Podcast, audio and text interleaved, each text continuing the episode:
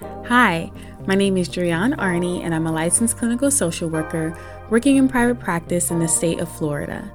Welcome to the Cultivative Conversation podcast, where I engage listeners in conversation about mental health related topics and use questions designed to assist with exploring themes of gratitude, nostalgia, sharing, and learning to normalize mental hygiene and to invoke togetherness and intimacy through conversation.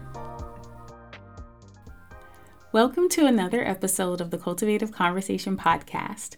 Today's hashtag Cultivative Conversation question is as follows Are there any people that you want to get closer to? If so, who? Some effective follow up questions and things to reflect on may include Describe your current relationship with the person or people that you've listed. What has gotten in the way of you having closer relationships with them? What changes would need to be made to support getting closer with them? And how will you benefit from growing closer in these relationships? I hope that these questions help with building connection, closeness, and intimacy in a relationship that is important to you. Talk to you again soon.